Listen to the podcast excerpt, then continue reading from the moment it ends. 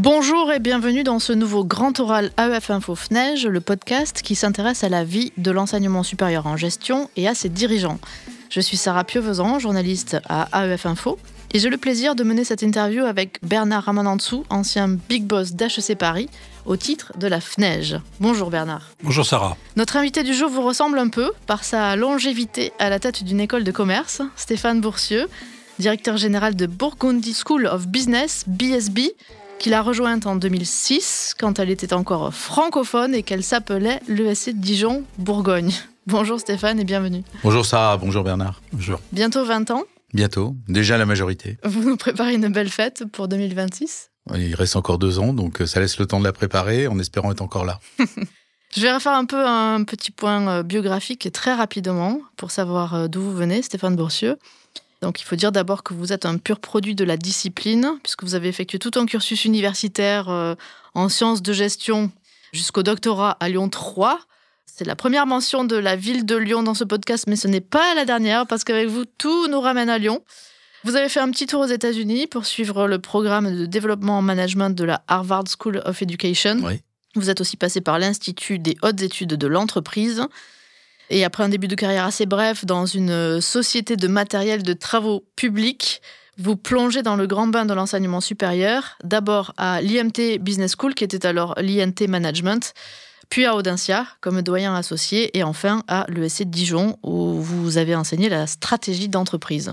Stéphane Boursieux, BSB et vous, c'est une longue histoire dans ce paysage où les directeurs et directrices d'école bougent beaucoup. Vous-même, vous avez eu des opportunités pour euh, rejoindre des écoles euh, plus renommées, plus prestigieuses. Pourquoi avoir choisi cet ancrage à Dijon et cette euh, carrière quasiment dédiée à une seule école?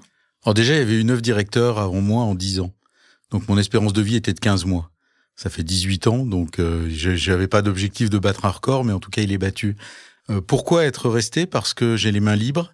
Nous avons les mains libres avec une gouvernance dont on parlera probablement, qui nous a permis de porter le projet qu'on avait envie de, de porter, de le mener à terme, d'avoir les moyens de le porter et de renouveler de manière régulière ce projet. C'est-à-dire que l'école que je dirige aujourd'hui, elle a rien à voir avec BSB en 2015, rien à voir avec BSB 2010 et évidemment rien à voir avec BSB 2006. Il y a un certain nombre de collègues qui, qui étaient là à l'époque, qui sont toujours là et euh, on a un lien particulier, mais euh, l'école a totalement changé, sauf sur un aspect.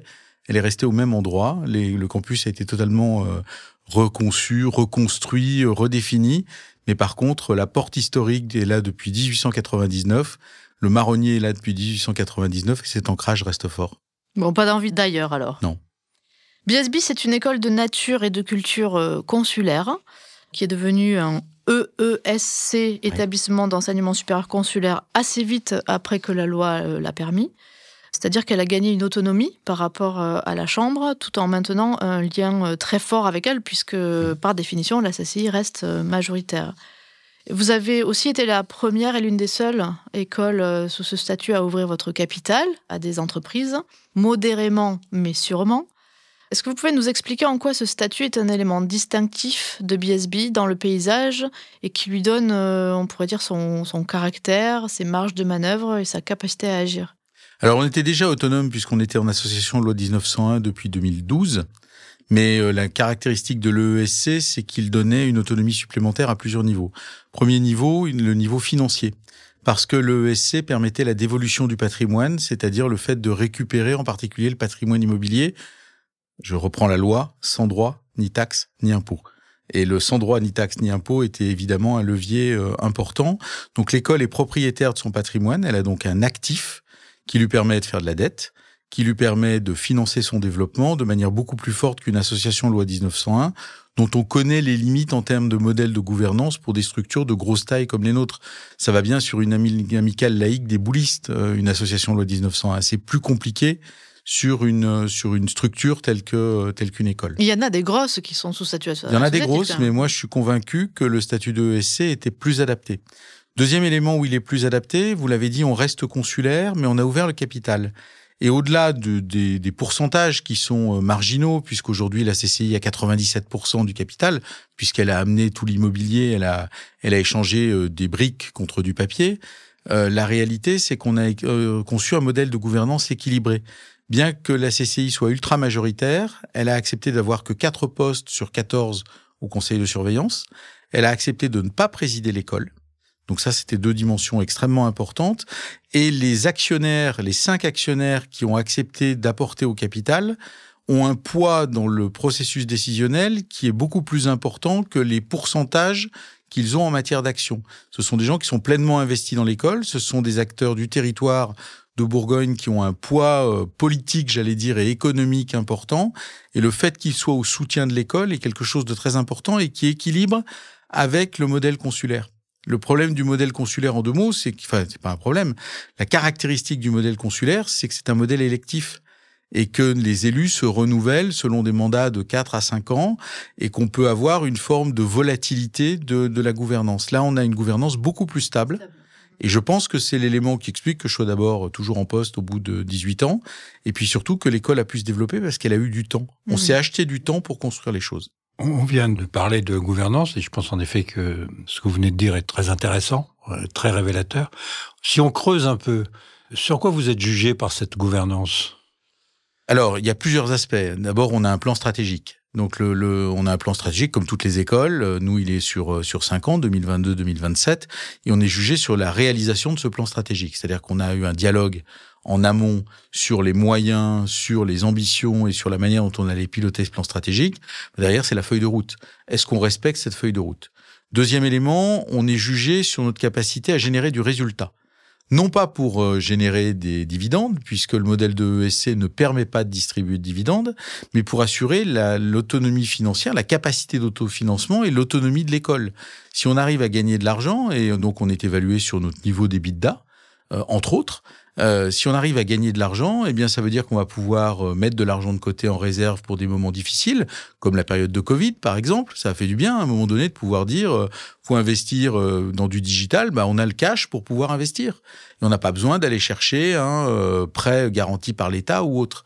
Et puis, ça permet de projeter l'école dans l'avenir en ayant des capacités d'investissement et de pouvoir, à travers ses capacités d'investissement, porter le développement de l'école. Quand je vous écoute, j'ai l'impression que le, les critères financiers sont très importants.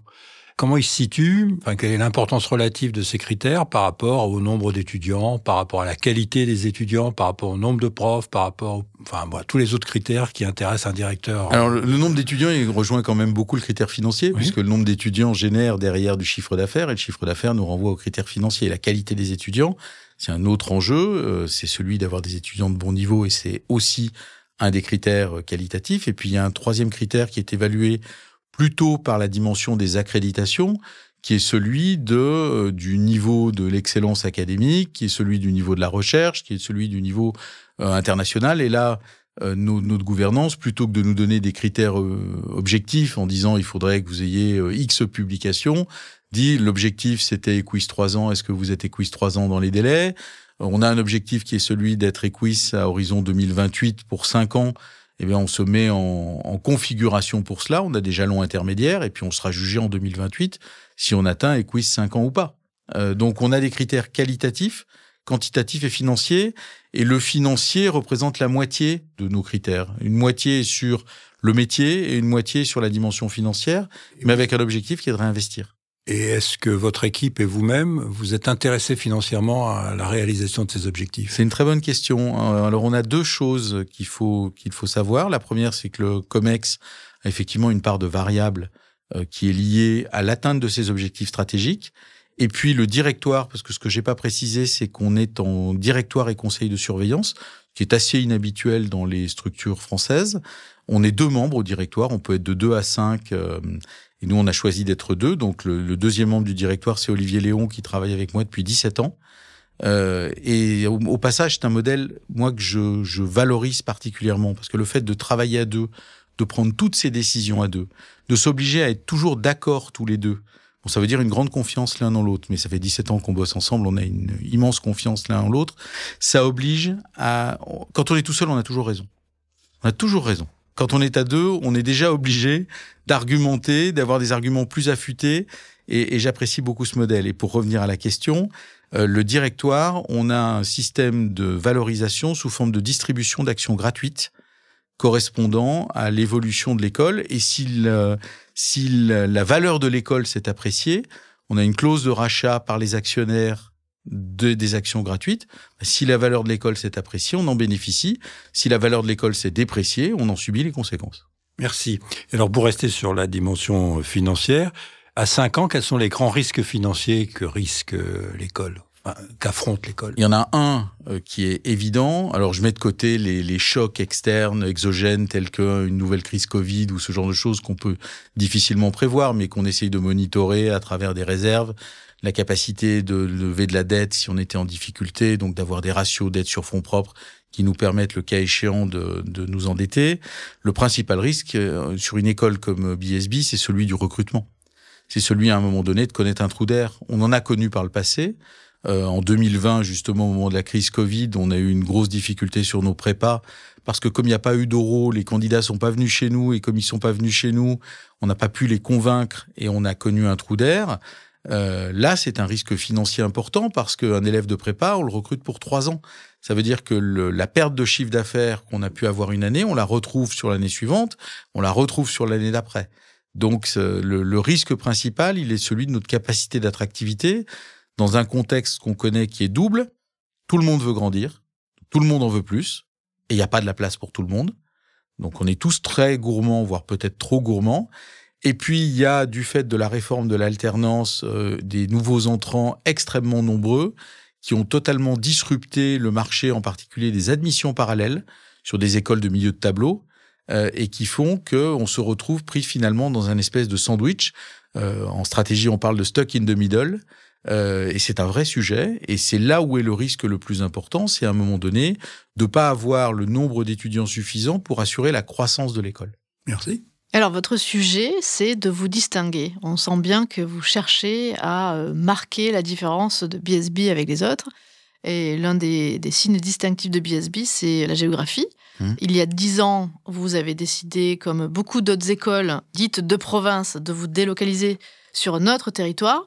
Mais à la différence des autres écoles, qui ont plutôt choisi de s'implanter à Paris pour aller chercher le, vivier des étudiants de la capitale et se rapprocher des sièges des entreprises, notamment dans le contexte de l'apprentissage. Vous, vous avez mis le cap sur Lyon. Vous ouvrez un premier programme de bachelor. Aujourd'hui, vous y comptez, je crois, 900 étudiants. Un tout petit peu moins, mais c'est ça, oui. Et puis vous creusez le sillon. Dans votre plan stratégique à 2027, vous écrivez que vous voulez continuer de grandir pour conserver une taille critique en atteignant les 5000 étudiants, dont 1500 à Lyon. 2500 à Lyon. 2500 à Lyon.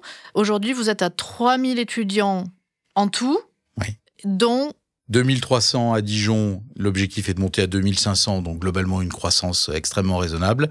Et aujourd'hui, un peu moins de 900 étudiants à Lyon, monter à 2500, donc là une croissance qui n'est pas raisonnable, mais qui est ambitieuse. Alors pourquoi ce choix lyonnais? Est-ce que c'est juste par euh, refus du mimétisme stratégique? D'abord parce que c'est la plus belle ville du monde. euh, mais je suis lyonnais, donc je suis totalement, euh, je suis totalement non objectif, mais fier de ma ville. C'est pas du tout la raison. On aurait pu être à Casablanca, on aurait pu être à Shanghai, on aurait pu être à Bangalore. pourquoi le choix de Lyon? À l'époque, le choix de Lyon, il était simple, il était lié à une opportunité de marché. Il n'y avait pas de bachelor à Lyon il y a dix ans. On avait un très beau bachelor trois ans, et on sait que les bachelors sont des programmes de bassin. Donc on attire plutôt des gens sur une logique régionale, contrairement au master qui est national, voire international. Les bachelors en France sont des programmes de bassin. Et le bassin dijonnais, bah, en termes de démographie, il était facile à calculer, il était à la limite de la saturation, même si dans les faits, on a encore progressé en termes d'attractivité, de, mais on pensait qu'on n'avait pas un potentiel de développement considérable. Donc fallait aller ailleurs. Ça aurait pu être Marrakech, ça aurait pu être Casablanca. Euh, on a réfléchi à Paris. Marseille. Marseille. Pourquoi on est allé à Lyon? Parce que euh, il n'y avait pas de concurrence. C'était la première raison. Pourquoi Lyon plutôt que Paris? Parce que les coûts étaient complètement différents. Et on s'est reposé il y a deux ans lors du plan stratégique 2022-2027 Paris, soit développer Lyon, soit aller à Paris. Et euh, il y a deux éléments qui nous ont fait dire Lyon plutôt que Paris. Le premier, c'est que Paris, pour moi, est un océan rouge si on reprend de la stratégie, bah, c'est-à-dire qu'il y a toutes les écoles et donc il y a beaucoup de requins et qu'il euh, y a un moment où il n'y aura pas de la place pour tout le monde. Moi, je suis convaincu qu'il va y avoir des morts. Parce que tout le monde a investi, et c'est la deuxième raison, tout le monde a investi beaucoup d'argent parce que Paris coûte très cher. Dans l'immobilier. Dans l'immobilier. Et la caractéristique de Lyon, c'est que grosso modo, l'immobilier a une valeur du tiers de Paris.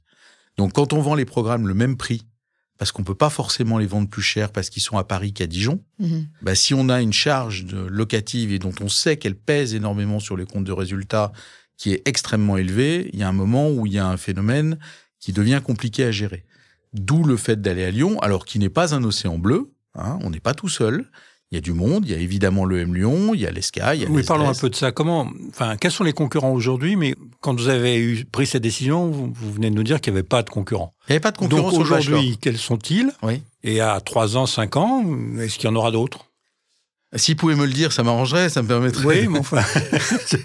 ce, qui est, ce qui est sûr, c'est qu'il y a cinq, il y a dix ans, quand on s'est lancé, euh, le M Lyon n'avait pas de bachelor. Donc ça nous a permis de poser notre bachelor et de se donner une visibilité. Alors la caractéristique de Lyon, c'est une ville qui est assez conservatrice, euh, où il faut du temps pour rentrer, il faut être adoubé. Nous, ça fait dix ans, on commence véritablement à être adoubé.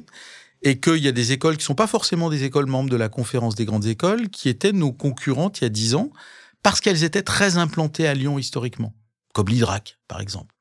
Donc on s'est d'abord frotté à ce type de concurrence, puis après, euh, le M Lyon a implanté son bachelor à Lyon, l'ESDES a développé un bachelor, l'ESCA est venu s'implanter, l'INSEC est présente. Dans les écoles qui ont la triple accréditation, il y a le M Lyon évidemment, BSB, l'ESCA, euh, qui sont sur, euh, sur Lyon. Est-ce qu'il y en aura d'autres demain? Je pense qu'il y en a d'autres qui vont venir, et l'objectif, c'est de prendre aujourd'hui les parts de marché avant que d'autres viennent s'implanter et qui connaissent finalement la même chose que nous et qu'ils aient 10 ans euh, d'intégration avant d'être reconnus. Et l'un des enjeux, il passe par euh, l'investissement dans un nouveau campus qui nous pose véritablement comme un acteur lyonnais de référence. Donc, d'où l'annonce de l'investissement de plus de 40 millions d'euros euh, pour créer un nouveau campus à Lyon en 2025, C'est ça. plus de 8000 m2, avec cet objectif am- ambitieux donc de 2500 étudiants à terme. Est-ce que votre gouvernance, qui est quand même majoritairement bourguignonne, apprécie de voir son école comme ça aller servir euh, le territoire d'à côté? Il a fallu l'expliquer. Il a fallu l'expliquer, il a fallu euh, le justifier. Euh, le fait que je sois lyonnais n'était pas forcément un atout pour ça, parce que ça pouvait laisser penser que je voulais rejoindre Lyon. C'est pas l'objectif. L'objectif, c'était d'aller sur un marché à fort potentiel et d'expliquer que notre potentiel à Dijon, il était limité, limité par la démographie, limité par l'attractivité relative de la ville qui est pas extraordinaire, même si le maire euh, François Rebsamen a fait un très gros travail dessus. On n'est pas Rennes, on n'est pas Toulouse, on n'est pas Montpellier et on n'aura jamais la mer. Et ça, on le sait, euh, mais il faut avoir la lucidité de se le dire. Pas à court terme, non Pas à court terme, en tout cas pas à l'échelle humaine. Euh, donc, partant de ce principe-là, on s'est dit où est-ce qu'on peut aller pour avoir une attractivité supplémentaire et où on n'est pas le marketing territorial à faire. Euh, Lyon, le marketing territorial, il se fait tout seul. Il n'a pas besoin de nous. Donc, euh, c'est ce qui nous a amené à Lyon avec un argument qui est très clair, c'est de dire on est trop petit si on reste à Dijon seulement. La taille critique est un vrai sujet dans nos écoles parce que ça veut dire des équipes de recherche, ça veut dire la capacité à porter des services, à porter une politique internationale, à mettre des moyens en marketing. Et donc ce phénomène de la taille critique, on ne pouvait pas le supporter uniquement à Dijon. Donc il fallait aller ailleurs et faire... euh, et, mon idée aussi était de dire qu'il ne fallait pas avoir un campus de 5000 étudiants parce qu'on a un positionnement sur le marché de la grande école qui est celui d'avoir une très grande proximité et une très grande, un très grand niveau de service vis-à-vis de nos étudiants. Et pour moi, l'échelle à 2000 est l'échelle maximum de quelque chose qui reste à taille humaine. Et donc, plutôt que de faire une école à 5000, vaut mieux en faire deux écoles à 2500. Troisième axe de différenciation, la création d'écoles internes dédiées à une niche. C'est le cas de votre School of Wine à Dijon, que vous voulez reproduire à Lyon dans le domaine des industries créatives. Qu'essayez-vous de faire à travers euh, ces objets? Est-ce que ce sont des relais de croissance? Est-ce qu'il y a d'autres domaines comme ça que vous avez envie de développer sous forme de school? Alors d'abord, il y a une dimension historique très forte et une dimension d'expertise très forte. Le monde du management des vins et spiritueux, le premier programme a été créé sous la forme d'un master spécialisé en 1987. Donc ça fait euh, plus de 35 ans qu'on est dans cette activité-là. Premièrement.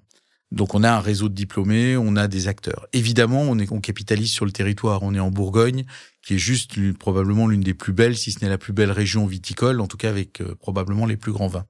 Donc on a un réseau aussi à ce niveau-là qu'il s'agissait d'appuyer. À partir de là, on s'est dit, qu'est-ce qu'on peut faire de cet actif pour servir les besoins du territoire, mais aussi pour servir notre ambition stratégique et en particulier à l'international? Aujourd'hui, BSB est dans le classement euh, du Financial Times, euh, entre la 60 et la 70e place. C'est très bien, on en est très fiers. Ça veut dire qu'il y en a 60 qui sont meilleurs que nous. Donc quand on est à Shanghai ou à euh, Bangalore et qu'on se dit je vais faire du, une formation master en marketing ou en management, il y a 70 euh, écoles plus attractives que la nôtre dans lesquelles les candidats peuvent aller.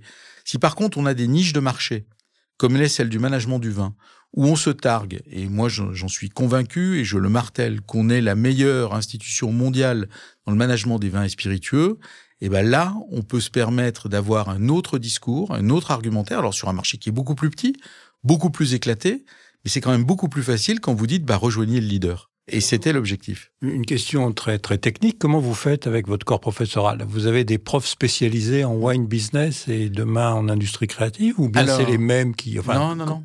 La School of Wine and Spirit Business, elle a été créée en 2012 sur déjà une structure existante. C'est un lieu, donc une école dédiée au management des vins et spiritueux et qui a un vrai avantage parce que nos écoles sont des lieux de marketing assez compliqués. Ce sont avant tout des salles de cours et des amphis, ça fait rêver personne.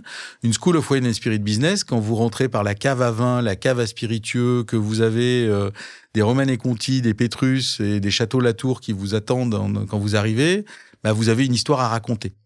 Euh, et cette histoire, elle sert nos partenaires, elle sert nos candidats, elle a, elle a du sens. Ça, c'est la première chose. Donc, il y a un lieu, un outil. Deuxièmement, il y a un corps professoral dédié. Donc euh, là, c'est très compliqué parce qu'ils sont pas nombreux sur la planète. Donc parfois on les forme, parfois on les débauche. Là, je viens de recruter un, Hongrois euh, qui travaillait sur tout ce qui était euh, les vins de, Hongrie, à la fois les effervescents et puis les les, les blancs. on l'a recruté sur. On avait très peu d'opportunités, très peu de candidats. Donc on va chercher. on a aujourd'hui un corps professoral d'une douzaine de professeurs qui sont spécialisés en management dans le secteur des vins et spiritueux. Donc, qui ont chacun leur tropisme, marketing, finance. Euh. Mais ils publient, comme j'allais dire, un prof classique de management, ou bien ils ont. Il y a les deux. Il y a les deux. Il y a une revue qui n'est pas rankée, mais qu'on a décidé de ranker chez nous, qui est euh, Journal of Wine Economics, euh, qui est la revue de référence dans le domaine des vins et spiritueux. Et puis après, on a des professeurs qui publient dans des revues de management, de stratégie, d'entrepreneuriat, avec euh, leur champ d'application qui est celui euh, du management des vins, des spiritueux également. J'oublie pas les spiritueux parce que c'est un marché mondial dans, dans un cas comme dans l'autre. Alors, merci pour cette, euh, ce narratif, comme on dit aujourd'hui. Alors, quel va être le narratif à Lyon pour les industries créatives? Alors déjà, on a, une, on des programmes en management des, industries créatives, management de la culture et des industries créatives depuis 1987. Ça s'appelle le MESSIC, c'est un master spécialisé qui est à Paris, qui existe depuis 37 ans et qui continue de se développer et de d'exister. on a fait un Master of Science à partir il y a une dizaine d'années, donc on a déjà développé cette activité-là. On a un département aujourd'hui avec six professeurs qui sont, comme dans la School of Wine and Spirit Business, des professeurs de management dédiés au management des arts et des industries créatives. Et l'idée est de reproduire le modèle. Euh, pourquoi Lyon? Parce que les industries créatives, et en particulier l'industrie des jeux vidéo, et dans un triangle entre Lyon, Marseille et Genève. Donc en étant à Lyon, on est particulièrement bien placé. Euh, Infogramme euh, s'est développé à Lyon. Bruno Bonnel, il y a 40 ans, a développé Infogramme. Donc il y a un écosystème et il s'agit de s'appuyer sur cet écosystème et d'aller euh, reproduire ce modèle d'un lieu, d'une expertise, d'une recherche et de programmes. Et dans, en un mot, avec quel lieu emblématique? Eh ben sur la nouvelle, le nouveau bâtiment qui va être construit euh, à Lyon, le nouveau campus. Il y a trois ailes. Euh, ce bâtiment, il est sur trois plots. Et l'un des plots va être réservé à la School of Arts and Creative Industry. Avec euh, des jeux vidéo, des salles de avec des cinéma. Avec effectivement des choses qui vont permettre de raconter une histoire de la même manière. Stéphane Boursieux, il est presque déjà temps de nous quitter. Ça va très très vite, 25 minutes en podcast. Mais on ne vous laissera pas partir sans vous poser la traditionnelle question de fin dans le grand oral. Quels conseils de lecture pouvez-vous donner à nos auditeurs pour continuer cette euh, réflexion? Alors j'ai le droit d'avoir une petite crise d'ego. Vous avez tous les droits. Donc si j'ai tous les droits, j'ai une crise d'ego. Euh, j'ai publié il y a un an un livre qui euh, bah, va être de circonstances puisqu'il s'appelle J'ai toujours préféré la rue Édouard Herriot. Les Lyonnais qui connaissent Lyon savent que la rue Édouard Herriot est une rue absolument incontournable qui va de la place Bellecour jusqu'à la place des Terreaux, c'est-à-dire les deux places du centre-ville de la presqu'île de Lyon. Euh, c'est un livre où j'exprime mon amour de ma ville, mon, mon, amour de cette, de cette ville qui est absolument magnifique à travers 32 euh, comparaisons. Comparaison n'est pas raison, hein, c'est juste histoire de, de, de pouvoir exprimer des choses sur des lieux, des personnalités, des, des histoires, des événements, des, des, clubs de sport. Bref, tout ce qui a jalonné mes 50, bientôt deux euh, années à même bientôt trois. Euh, ça passe vite. Ça passe vite. Mes 53 années lyonnaises et j'ai voulu partager euh, l'amour de cette ville qui est qu'on connaît souvent quand on est parisien à travers le tunnel de Fourvière et qui mérite beaucoup plus que le tunnel de Fourvière. Et les bouchons, pas sur le tunnel. Non, non, avant, après, pendant. Voilà, donc euh, je vous conseille de lire un livre qui s'appelle J'ai toujours préféré la rue Édouard Herriot et qui est aux éditions Baudelaire, qui sont des éditions lyonnaises évidemment. On va le lire avec gourmandise. Merci beaucoup euh, Stéphane Bourcieux, directeur général de BSB, d'avoir pris le temps de cet échange au studio Module. Merci aussi à vous, cher Bernard Ramanansou. Et merci. à tous nos auditeurs. Nous vous donnons rendez-vous dans quelques jours avec un nouvel invité. Et d'ici là, portez-vous bien.